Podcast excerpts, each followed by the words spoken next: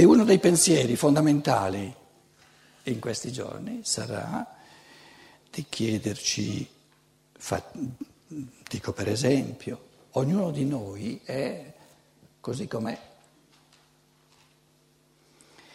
E il modo in cui io sono, come sono fatto, uomo o donna, italiano o americano, eh, non è la mia libertà. Io non, non, non, sta, non, è, non è insito alla mia libertà di cambiare sesso, di cambiare popolo, di cambiare lingua materna, di cambiare eh, i genitori che ho avuto. Alla base dell'esistenza ci sono fattori karmici o fattori, diciamo, di non libertà.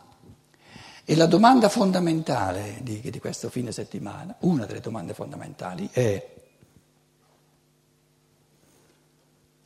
Sarà mai a caso? Il tipo di mistura di geni, di mistura di elementi ereditari che sono alla base del mio corpo? Il modo in cui il mio corpo è stato costruito, diverso dal corpo di un altro, eccetera, è casuale. In un mondo di infinita saggezza dove ogni singola foglia è intrisa di, di armonia, di saggezza, il fattore umano, arbitrario, casuale. Oppure l'altra alternativa, io non vi dico quale sia giusta, la lascio al vostro pensiero di decidere, però è importante che ci mettiamo di fronte perlomeno alle due alternative fondamentali. Un'alternativa dice, è a caso, i, diciamo, le forze ereditarie, se poi andiamo nel, nell'elemento di, di, di sottile del, dei geni, eccetera, dei tuoi genitori è infinito. Tu ti sei preso una certa mistura. È avvenuto a caso. L'altra ipotesi fondamentale del pensiero, e ognuno deve decidere quale delle due lo convince di più, a meno che non ci abbia mai pensato finora, e allora lì possiamo dire, beh, eh, è ora che ci pensi. L'altra ipotesi fondamentale è di dire, non sia mai, non sarà mai che tutto ciò che io sono l'ho costruito io, a brano a brano, ogni frammento della mia corporeità, ogni tratto della mia corporeità, ogni tratto del mio animo. L'animo è una l'anima, il mondo interiore, è un mondo ancora più complesso che non il mondo del corpo. Soltanto perché noi siamo fissati sul mondo materiale, pensiamo forse che il corpo, la fisiologia del corpo, i medici fanno eh, anatomia, patologia, eccetera, ci dicono quanto è complesso il corpo ma soltanto perché siamo materiali che noi forse pensiamo che la realtà del corpo sia più complessa che non la realtà dell'anima o dell'animo. Invece no, la realtà dell'animo è ancora più complessa. E allora di fronte a questa realtà dell'animo io mi chiedo, è a caso che in me ci sono queste simpatie, queste antipatie, che questo mi piace, questo non mi piace, che lì riesco bene e lì invece in quell'altra cosa riesco meno bene. Tutta questa compagine di complessità infinita della mia anima, da dove viene? Per caso? L'altra alternativa dice, tutto ciò che ho in me, nel mio animo, l'ho costruito io. Ciò che trovo in me come fatto così com'è, come non cambiabile, come punto di partenza, come determinismo di corpo o di anima, è il risultato di un lungo passato esercizio della mia libertà. Ognuno di noi porta in sé, nel suo corpo, nella sua anima, nel suo spirito, in tutto il suo essere, unicamente e soltanto ciò che lui stesso nella sua libertà ha costruito o non ha costruito. Ovviamente eh, accennando o perlomeno articolando questa seconda ipotesi di fondo che nella nostra cultura neanche viene considerata in fondo, si dà per scontato che l'altra sia quella giusta. in questo sta il materialismo. Ma nel momento in cui noi articoliamo, perlomeno come ipotesi di lavoro, questa seconda alternativa, che è contro la dignità umana, che in me è contro la mia dignità di spirito, di essere umano, di essere libero, che in me ci sia anche soltanto un frammento, una minima cosa che non sia stata costruita dalla mia libertà. Sarebbe, diciamo, un'imposizione insopportabile. Non, non esiste che in me ci sia qualcosa che mi viene imposto. È contro il concetto dello spirito umano creatore che nel suo essere ci possa essere un minimo frammento corporeo, animico o spirituale che non sia stato costruito da lui stesso nell'esercizio trascorso della sua libertà. A questo punto farà parte un altro pensiero fondamentale di questi giorni, pensiero per molti di noi qui in sala di sicuro eh, non nuovo, ma che va sempre di nuovo esercitato, sempre di nuovo indagato con risvolti di pensiero sempre nuovi. Ne parlavo poco fa col sacerdote che mm, è un po' alla guida un po' di questa casa dove si è manifestata un pochino, diciamo, il limite della tolleranza eh, anche, eh, se volete, del cattolicesimo ed è, per dirla, eh, per mm, dirla in eh, poche parole, se l'essere umano non fosse esistito prima di questa sua nascita.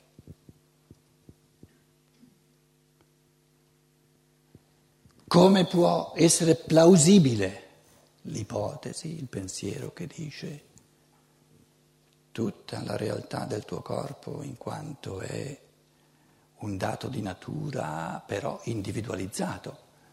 Intendiamoci bene, Naturalmente io non sto dicendo che la realtà del corpo di una persona ha soltanto elementi individualizzati.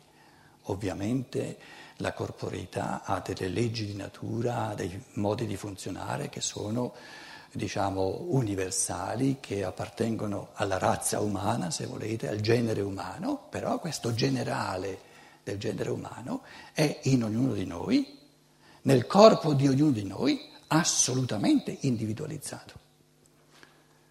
La frenologia, per esempio, ci dice che non ci sono due strutture craniche uguali, per non parlare poi del volto di una persona. Quindi, quindi questo sostrato universalmente umano che è la corporeità, dove si tratta di, diciamo, di camminare in posizione eretta, a differenza degli animali, di avere un cervello eh, una struttura di cervello che ci consente di, di pensare, una, una laringe che ci consente di articolare i pensieri a livello della parola, a differenza degli animali, stavo dicendo, questa corporeità che in tutte le razze, in tutte le culture ha degli elementi universalmente umani, è però minuziosamente individualizzata in ognuno. E la domanda che stavo ponendo è, è mai possibile che io, senza essere esistito addirittura prima che il mio corpo cominciasse, in base all'atto di concepimento tra uomo e donna, mio padre e mia madre, senza che io fossi esistito, come è possibile, se io neanche c'ero, che sia stato io l'architetto che ha forgiato in un modo del tutto individualizzato questo corpo che mi porto per tutta una vita. Quindi è nella natura dei pensieri che cerchiamo di articolare sul destino, sul karma e sulla libertà che dobbiamo avere il coraggio E perciò ho chiamato la cultura del materialismo una cultura tragica, nel, nella misura in cui non ha neanche il coraggio di porre questa domanda. Dobbiamo avere il coraggio di porre la domanda, ma siamo sicuri che l'essere umano, questo fenomeno sublime, più alto di tutto il creato, sia una realtà che non esiste prima di nascere e che termina di essere dopo la morte.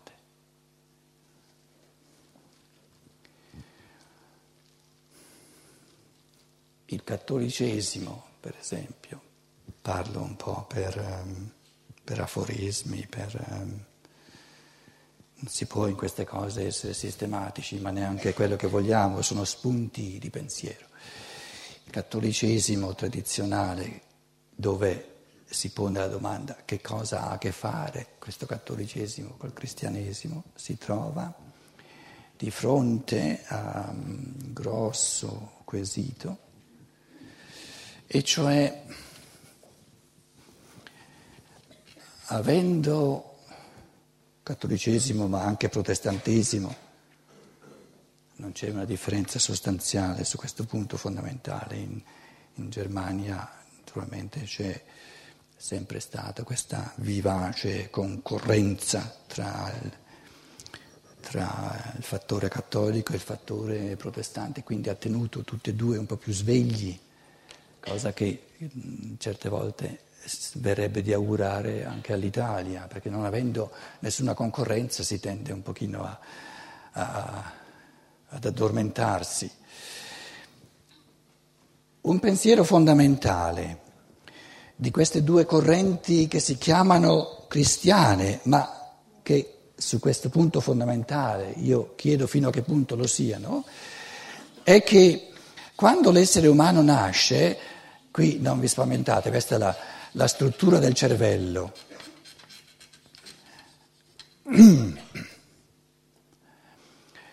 dicono l'essere umano non esiste, è composto di anima e di spirito, la sua anima non esiste prima che, in base alla, all'atto di, eh, di concepimento, l'atto di procreazione, prima che ci sia un inizio di sostrato di strumento corporeo.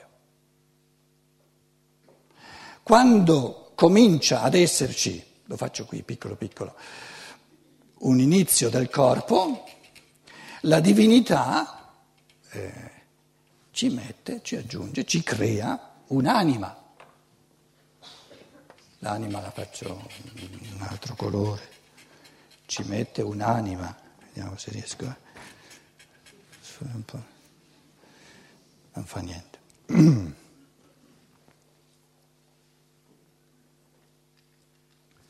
Un'anima che non può esistere che non esiste di fatti prima che ci sia un sostrato corporeo. Un'anima quindi profondamente dipendente dalle strutture corporee. Non è in fondo dentro alla religione l'abisso del materialismo questa affermazione? non è evidente quanto tragica è diventata la situazione della coscienza umana, che addirittura in nome di un cristianesimo che trae le sue origini dall'incarnazione del Logos, con l'affermazione che il Logos, che tutto è stato creato dallo Spirito creatore, Logos ve l'ha scritto in, in greco, Ora l'essere umano si è ridotto ai minimi termini, con un corpo che è la, la cosa più importante, con un'anima che può cominciare ad esistere soltanto nella misura in cui c'è un sostrato corporeo. Ed è per mancanza di onestà intellettuale che non, eh, non ci si ferma un momento a riflettere sull'enormità di quanto si sta dicendo. Perché se così stanno le cose dal lato della nascita,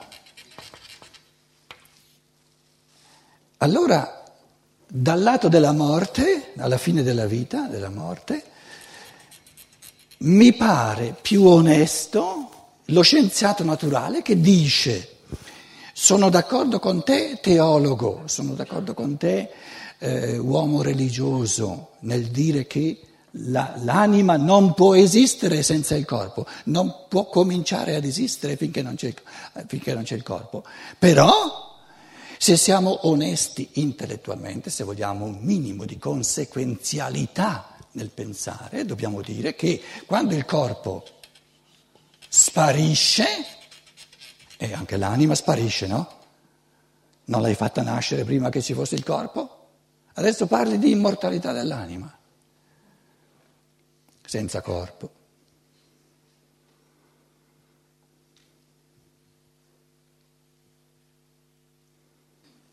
Sì, caro Archiati, tu dici, consideriamo l'altra ipotesi, che abbiamo a che fare con uno spirito umano individualizzato, eterno, che già addirittura, questa è l'altra alternativa del pensiero, che già addirittura diverse volte si è costruito un corpo che ha partecipato a tutta l'evoluzione della Terra, fin dai primordi, e che è destinato per dovizia dell'amore divino a partecipare ai destini dell'umanità e della terra fino alla fine dell'esistenza della terra. Sì, tu adesso da scienziato in erba dello spirito dici no, questo spirito si crea il corpo a sua immagine. ha deciso insieme al suo angelo custode, questa volta mi costruisco un corpo italiano per avere come lingua materna l'italiano. Mica caso. E perché dice questa volta mi costruisco un corpo italiano? per poter parlare questa lingua materna, perché nel passato ho avuto altre corporeità in altre razze, ho parlato altre lingue e adesso, insomma, quello che la mia libertà si è già conquistata, lo porto in me. L'esperienza di essere nato in Grecia, di aver parlato greco insieme con Socrate, Platone, Aristotele, lo ce l'ho già alle spalle. Invece la mia libertà cerca sempre ciò che di nuovo voglio conquistarmi. Perché il senso dell'evoluzione è che il mio essere consta di due metà, ciò che sono già divenuto in base alla mia libertà e ciò che ancora desidero divenire. Ciò che sono già divenuto si fa da base, da fondamento per i passi successivi. Quindi ci sono soltanto due realtà, le già avvenute conquiste della libertà e le conquiste della libertà che ancora mi aspettano. Una gran bella cosa. Ditemi voi che non è così. Andateci piano. Come fai a sapere che non è così? Voi mi chiederete, ecco tu come fai a sapere che è così? Io non sto dicendo che è così, sto dicendo che è una gran bella cosa. Non è una cosa che si può dimostrare, però mi dovrete dar ragione in base a diciamo, disciplina di pensiero no, che c'è una contraddizione profonda. In questa matrice culturale abbastanza comune nella nostra cultura che l'essere umano non lo fa nascere, la sua anima non esiste prima che ci sia il corpo, quindi fa un'affermazione che dice i fenomeni psichici, per parlare un linguaggio psicologico, dipendono dal corpo e poi dire che l'anima è immortale. E allora ero al punto da chiedere, voi poteste dirmi sì, tu adesso dici che addirittura l'essere umano, ognuno di noi, ancora prima di nascere, liberamente si è scelto, ma questa volta voglio questo tipo di corpo, voglio questo tipo di esperienza, voglio, voglio per, per, per darmi altre nuove possibilità di camminare.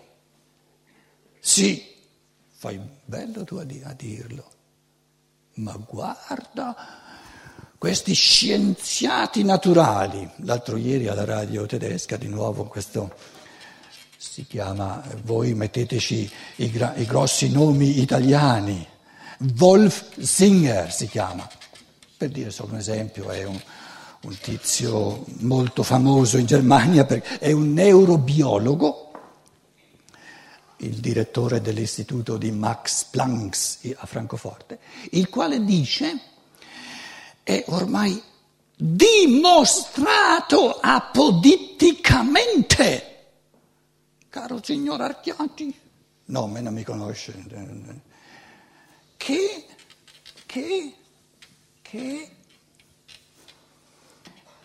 tutti i fenomeni di coscienza, qui ci metto la coscienza, eh? E mica vogliamo essere incoscienti, siamo tutti coscienti. Questa lavagna mi sta facendo una concorrenza, non fa niente. Io dico, in Germania dico sempre, un buon oratore non perde il filo del discorso perché non ce l'ha. Allora, la scienza, la neurobiologia ha veramente, ma come dire,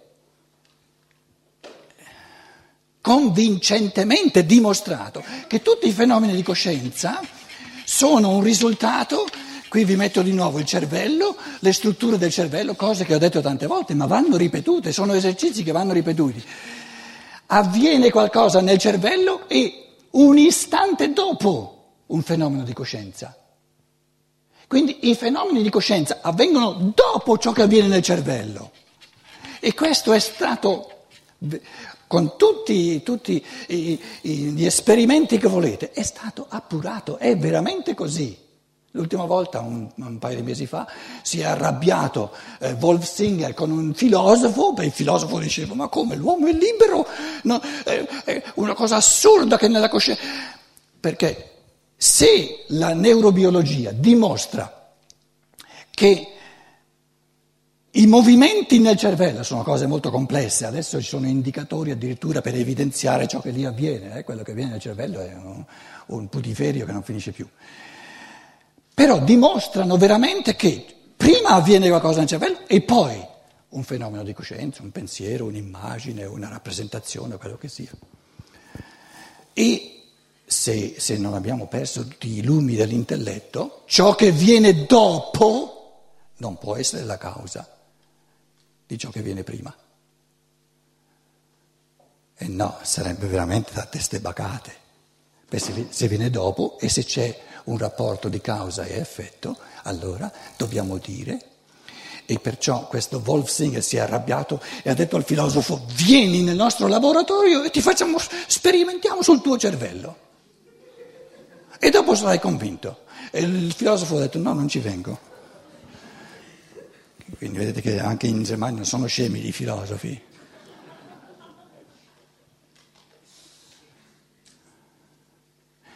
Allora, signora Archiati, come la mettiamo?